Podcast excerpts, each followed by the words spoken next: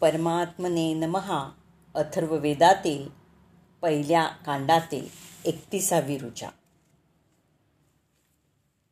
आज आपण पहिल्या कांडाची सांगता करत आहोत ज्याचे पस्तीस ऋचा आहेत. ऋचा एकतीसावी पाश मोचन बंधमुक्तता. सर्व प्राणीमात्रांचा रक्षण करता अमृत तत्वाचा स्वामी इंद्र चार दिशांचे पालक यांच्यासाठी या यज्ञामध्ये आम्ही मंत्रयुक्त आहुती देत आहोत. हे इंद्रादी देवतांनो आम्हा मनुष्यमात्रांना त्रास देणारी पापदेवता निरुक्तीच्या मरणपाशातून आमचं रक्षण करा. हे कुबेरा इच्छित धनाची प्राप्ती व्हावी म्हणून आम्ही तुला हवी प्रदान करत आहोत. चार दिक्कालांपदे तू श्रेष्ठ आहेस. तू आम्हाला सुवर्णादी धन प्रदान कर आणि आम्ही दिलेल्या हवींनी प्रसन्न हो. आमचे माता पिता गोधन आणि अन्य सांसारिक परिवार सुखानं कालक्रमण करो. आमचे माता पिता बुद्धिवान ज्ञानवान आणि सर्व प्रकारच्या धनांनी समृद्ध होत. त्याचप्रमाणे आम्ही देखील शंभर वर्षेपर्यंत या सूर्याचं दर्शन घेत राहू असं दीर्घायुष्य तू आम्हाला प्रदान कर. ऋचा बत्तीस महत ब्रह्म ब्रह्माचं स्वरूप. हे ज्ञानवान श्रेष्ठांनो या वस्तूचं ज्ञान तुम्ही करून घ्या. या वस्तूला ब्रह्म अशी संज्ञा आहे. हे जलरूप आहे. ते पृथ्वीवर राहत नाही. अंतरिक्ष किंवा द्यूदलेकात देखील राहत नाही. या जलाच्या प्रभावामुळे कौशिक ऋषींच्या ज्ञानातून निर्माण झालेल्या या औषधी आणि अन्य वर्धनशील औषधी जिवंत राहतात. या औषधींचं कारण स्थान पाणी आकाश आणि अंतरिक्षाचा मध्य यामध्ये आहे. अंतरिक्षात यक्ष आणि गंधर्व यांचंही निवासस्थान आहे. या ठिकाणी असणारं पाणी स्थावर आणि जंगम वस्तूंचं आश्रयस्थान आहे. ब्रह्मदेव आणि अन्य देवतांना याचं ज्ञान आहे की नाही याची वानवाच आहे. हे आकाश आणि पृथ्वी हे जल केवळ तुमच्यामुळे उत्पन्न झालं आहे. पाणी नित्य चंचल आहे. सागराच्या दिशेनं धाव घेणाऱ्या नद्या सदैव या पाण्याने भरलेल्या असतात. आकाश हे विश्वाचं झाकण आहे. पृथ्वीचा आश्रय करणारं विश्व द्युलोकातून पर्जन्याची अपेक्षा करते. या वृष्टीच्या कारणानं निर्माण होणारं धान्य विश्वाचा आश्रय म्हणून भासमान होणारं आकाश या सर्वांना मी प्रणाम करतो. ऋचा तेहतीस आप पाणी. मेघातून निघालेले परंतु पृथ्वीचा स्पर्श होण्यापूर्वी शंभर हातावर असलेल्या पाण्यास आप अशी संज्ञा आहे. डिस्टिल वॉटर असा त्याचा अर्थ. हिरण्याप्रमाणे गुणवान पवित्र सूर्यापासून उत्पन्न झालेलं मेघातून पडणारं समुद्रामध्ये असणारं ज्याच्यामध्ये विद्युत आणि वडवानल नावाचा अग्नी आहे ज्या पाण्याच्या गर्भात अग्नी सूक्ष्म रूपानं राहतो अशा सर्व प्रकारचं पाणी आमची रुग्णता नाहीशी करून आम्हाला सुख प्रदान करो. पापी लोकांना नियंत्रित ठेवणारा आणि मानवाच्या सत्या सत्यकर्माचं निरीक्षण करणारा वरुण मनुष्याचे पाश स्वतःकडे घेऊन उत्तम फल प्रदान करतो. ज्या पाण्यामध्ये सूक्ष्म रूपाने अग्निवास करतो ते पाणी आम्हाला त्याच्या स्पर्शानं सुख आणि शांती प्रदान करो. ज्या जलाचा अंश सोमरसात भरलेला आहे त्या सोमाचा उपभोग स्वर्गातील इंद्रादी देव घेतात. जे पाणी अंतरिक्षात राहतं आणि ज्या पाण्यात विद्युतरूपी अग्नी गर्भरूपाने सदैव वास करतो ते पाणी आम्हाला आपल्या स्पर्शानं शांत करो. हे जलदेवतांनो तुम्ही तुमच्या क्रूरताशून्य नजरेनं आमचं अनिष्ट न चिंतण्याकडे पहा आणि आपल्या शरीरस्पर्शानं आम्हाला आनंद प्रदान करा. अग्निगर्भ आणि अमृतवर्षक उदक आम्हाला शांतता प्रदान करो. चौतीसावी ऋचा मधुविद्या म्हणजे मधुमयता निर्माण करणं. मधुर रसयुक्त वृंदिंगत होणारी ही वेल मधुमय पृथ्वीवर जन्मली. ती स्वभावता मधुमयी आहे. हे लते तुझ्या मधुर रसाचा मी आस्वाद घेत आहे. तू आम्हाला मधुर रस प्रदान कर.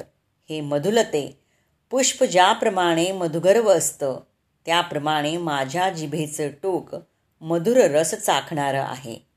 तू माझं शरीर आणि माझ्या सर्व क्रिया मधुरतेनं व्यापून टाक. हे मधुलते तुझ्यामुळे माझी जवळच्या आणि दूरच्या परिसरातील सर्व कार्य मधुर फळ देणारी होत. मी सर्वांचा आवडता हो. माझ्या सानिध्यात मी सर्वांना आवडतो. मधुर रसाने भरलेला झाडाचा भाग सर्व लोक आनंदानं सेवन करतात. त्याप्रमाणे तुझ्या आस्वादामुळे मी सर्वांचा आवडता होईन. हे भार्ये सर्वत्र पसरलेल्या मधुतेचा द्वेषशून्य मधुमयतेचा उपभोग घेण्यासाठी मी तुझा स्वीकार केला आहे. तू माझा त्याग करून अन्यत्र जाण्याची इच्छा न करता माझ्याच सानिध्याची इच्छा करतेस. त्यामुळे मी तुझ्याजवळ आलो आहे. तर पहिल्या कांडातील शेवटची ऋचा पस्तीसावी दीर्घायू प्राप्ती दीर्घ आयुष्याचा लाभ. हे पुरुषा तू दीर्घायुष्याची इच्छा करणारा आहेस. तुझं आयुष्य वाढवण्यासाठी तेज आणि बलाच्या प्राप्तीनं तुला शतायुष्याचा लाभ होईल. पूर्वी दक्षगोत्रात उत्पन्न झालेल्या ऋषींनी शतानिक नावाच्या राजाला हिरण्यानं बद्ध केलं होतं. त्याप्रमाणे मी देखील तुला त्या हिरण्यानं बद्ध करत आहे.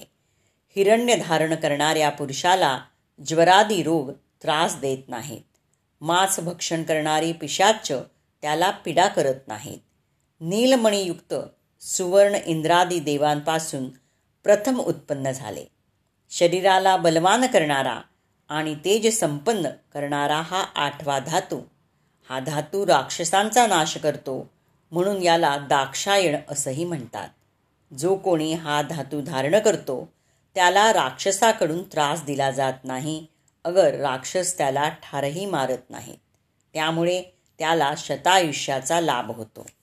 पाण्याची आर्द्रता सूर्य आणि चंद्र यांचं तेज इंद्राची ओजस्विता बल वीर्य सर्वांचा लाभ हे हिरण्य धारण करणाऱ्या पुरुषाला होतो.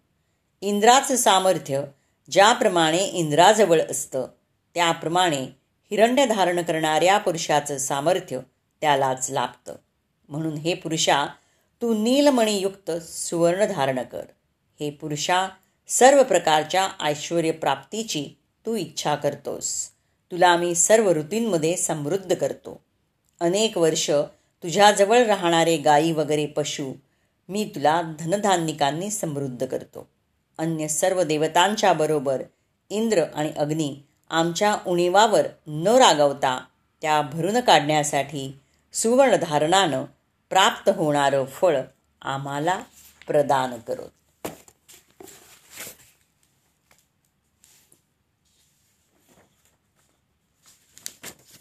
तर आपण आता दुसरा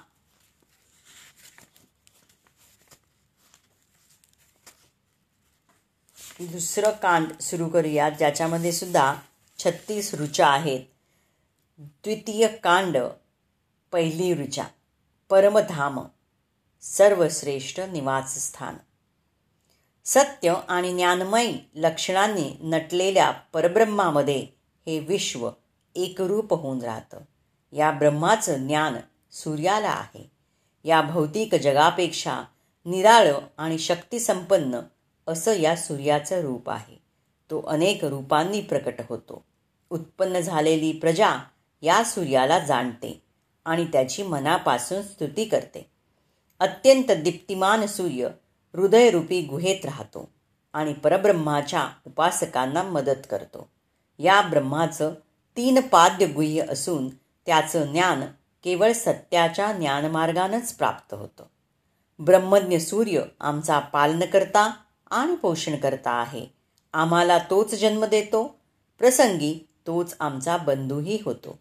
केलेल्या फळांचा म्हणजेच स्वर्गादी लोकांचा तो ज्ञाता आहे. सर्व म्हणजे सातही लोकांचं ज्ञान त्याला आहे. ज्या परब्रह्माचं वर्णन केलं जातं ते परब्रह्म इंद्र अग्नी वगैरे रूपानं आणि नावानं प्रकट होतं. आकाश पृथ्वी आणि संपूर्ण विश्वाचं मला ज्ञान प्राप्त झालं. सत्य आणि अनंत ब्रह्मातून निर्माण झालेलं सूत्र ज्याप्रमाणे संसारी जगाला व्यापून टाकतं त्याप्रमाणे मी या विश्वाच्या ज्ञानानं भरून गेलो आहे. वक्त्यामध्ये वाणी ज्या प्रकारे प्रकट होते त्याप्रमाणे उपासकामध्ये हे विश्व गोचर होतं. तत्वज्ञान प्रकट होऊन सर्वांना ते आकलन करतं. इंद्रादी देवता ज्या परब्रह्मामध्ये लीन होतात आणि विविध व्यक्तींच्या अस्तित्वानं परमानंदाचा उपभोग घेणारी इंद्रिय ज्या परब्रह्मामध्ये एकरूप होऊन जातात त्या ब्रह्माचं ज्ञान व्हावं म्हणून सर्व लोकातून त्यांनी भ्रमण केलं.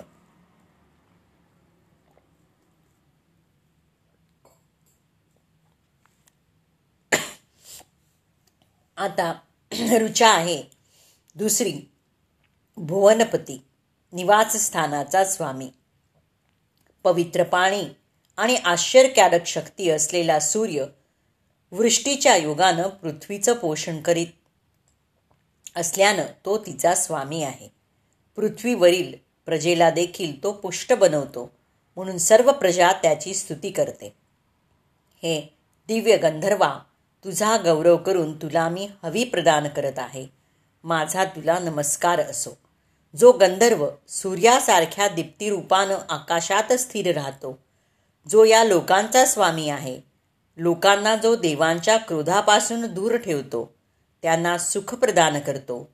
तो गंधर्व आम्हालाही सुख प्रदान करो. सूर्याच्या दीप्तिशलाकारूपी अप्सरा सूर्यरूपी गंधर्वाच्या नेहमी बरोबर असतात. या अप्सरांचं स्थान समुद्रोप नामक सूर्य आहे. सूर्योदयाच्या वेळी सूर्याचं किरण प्रथम येतात आणि सूर्यास्ताच्या वेळी ते किरण सूर्यामध्ये मिळून जातात. चंद्रासहित प्रकाशवान असलेल्या नक्षत्रांनो आम्ही तुम्हाला नमस्कारपूर्वक हवी देत आहोत. लोकांना मोहात पाडणारी त्यांना उपद्रव देणारी लोकांना भुरळ पाडणारी गंधर्व पत्नी अप्सरेला आम्ही नमस्कारपूर्वक हवी अर्पण करतो. श्लोक आहे. ऋचा तिसरी आस्त्रावस्य भेजशम शरीरातील घाण वाहून नेणारं औषध. तर मुंच नावाचं गवत व्याधी दूर करणारं आहे. महान पर्वताच्या उतारणीवर निर्माण होणाऱ्या या गवताचा अग्रभाग औषधी आहे. हे मुंज नामक तृणा तू अत्यंत प्रभावी औषध असल्यानं व्याधी दूर करण्यासाठी लोक तुझी योजना करतात. हे औषधी अतिसारादी रोगांना तू दूर कर. गवताच्या जातीमध्ये ज्या औषधी आहेत त्यामध्ये तू सर्वोत्तम आहेस. तू अतिमूत्रस्त्राव अतिसार आणि एखाद्या जखमेतून होणारा मोठा रुधिरस्त्राव यांना थांबवणं अगर नाहीसं करण्यास समर्थ आहेस. असुर तुला खणून नाहीशी करतात तर तू त्यांच्यासह रोगाचे मूळ नाहीसे करतोस. शरीरावर असुरांनी केलेल्या व्रणातून येणारं रक्त ही औषधी थांबवतं आणि व्रण नष्ट करतं. या औषधींच्या मुळाशी असलेली ओली मातीसुद्धा औषध बनून या रोगांचा उद्भव नाहीसा करते. शेतातील माती व्रणादी रोग नाहीसे करणारी आहे. या औषधांचा प्रयोग करून निर्माण केलेलं पाणी रोगांना नाहीसं करणारं आणि सुख प्रदान करणारं आहे. रोग उत्पन्न करणाऱ्या कारणांचा इंद्राचे वज्र नाश करो. राक्षसांकडून मनुष्य मात्रावर सोडलेले रोगरूप अस्त्र अन्यत्र जाऊन पडो. तर शेतातील वस्त्रगाण माती ओली करून पोटावर लेप दिला तर पोटातील अनेक व्याधी दूर होतात. शरीरातील घामाच्या द्वारे घाण निघून जाते. त्या शरीराला शेतातील वस्त्रगाळ माती ओली करून अंगाला लावून स्नान केल्यास शरीर स्वच्छ होतं आणि रोग दूर होतात. अर्थात सध्या शेतात घातलेल्या रासायनिक खतामुळे मात्र ही माती निरुपयोगी आहे. कारण त्या मातीच्या योगानं रोग दूर व्हायच्या ऐवजी शरीराची त्वचा विकृत होईल. म्हणून ज्या ठिकाणी खत घातले जात नाही अशी डोंगर उतरणीची माती अत्यंत उपयुक्त साबणापेक्षा मातीनं शरीर अधिक स्वच्छ होऊन सतत ताजं राहतं. चौथी ऋचा दीर्घायू प्राप्ती दीर्घायुष्याचा लाभ. आम्हाला दीर्घायुष्य प्राप्त व्हावं म्हणून हिंसात्मक कर्माच्या त्यागासाठी राक्षसांचं आक्रमण थांबवण्यासाठी शरीराला लाभणारी व्याधी दूर करण्यासाठी जंगीड नावाच्या वृक्षाच्या बियांची माळ आम्ही शरीरावर धारण करतो. हे जंगड वृक्षाचं आणि हिंसाचारी राक्षसांच्या शरीराचे तुकडे करण्यास समर्थ आहेत. त्यामुळे आमचं संरक्षण होतं. हे मणी दुसऱ्यानं निर्माण केलेल्या उपद्रवांना विरोध करून त्यांचा नाश करतात. सर्व रोगांचा निराश करणारं आणि औषधी गुणयुक्त हे मणी आमचे पापापासून रक्षण करत. अग्नी वगैरे देवता मानवांना वैभव प्रदान करतात. या ऐश्वर्याच्या आड येणाऱ्या भूत प्रेत पिशाच आणि राक्षस हे ज्या ठिकाणी भ्रमण करतात त्या स्थानी हे मणी त्यांना निष्प्रभ करतात. सूत्रात गोविलेले जंगीड वृक्षाचे बीरूपी मणी आणि सन आमचं रक्षण करणारे आहेत. यापैकी सन याची उत्पत्ती शेतात येणाऱ्या एका पिकाच्या रसापासून आहे. तर जंगड वृक्ष जंगलामध्ये निर्माण होतात. हे दोन्ही आमच्यावर येणाऱ्या विघ्नांचं निवारण करतात. अन्यांच्या दुष्कृत्यामुळे होणारा त्रास आणि आमच्या अत्यंत बलवान शत्रूचा उपद्रव हे बीरूपी मणी नाहीसा करून आमच्या आयुष्याची वृद्धी करतात. तर पुढची पाचवी ऋचा ही आपण उद्या बघूया.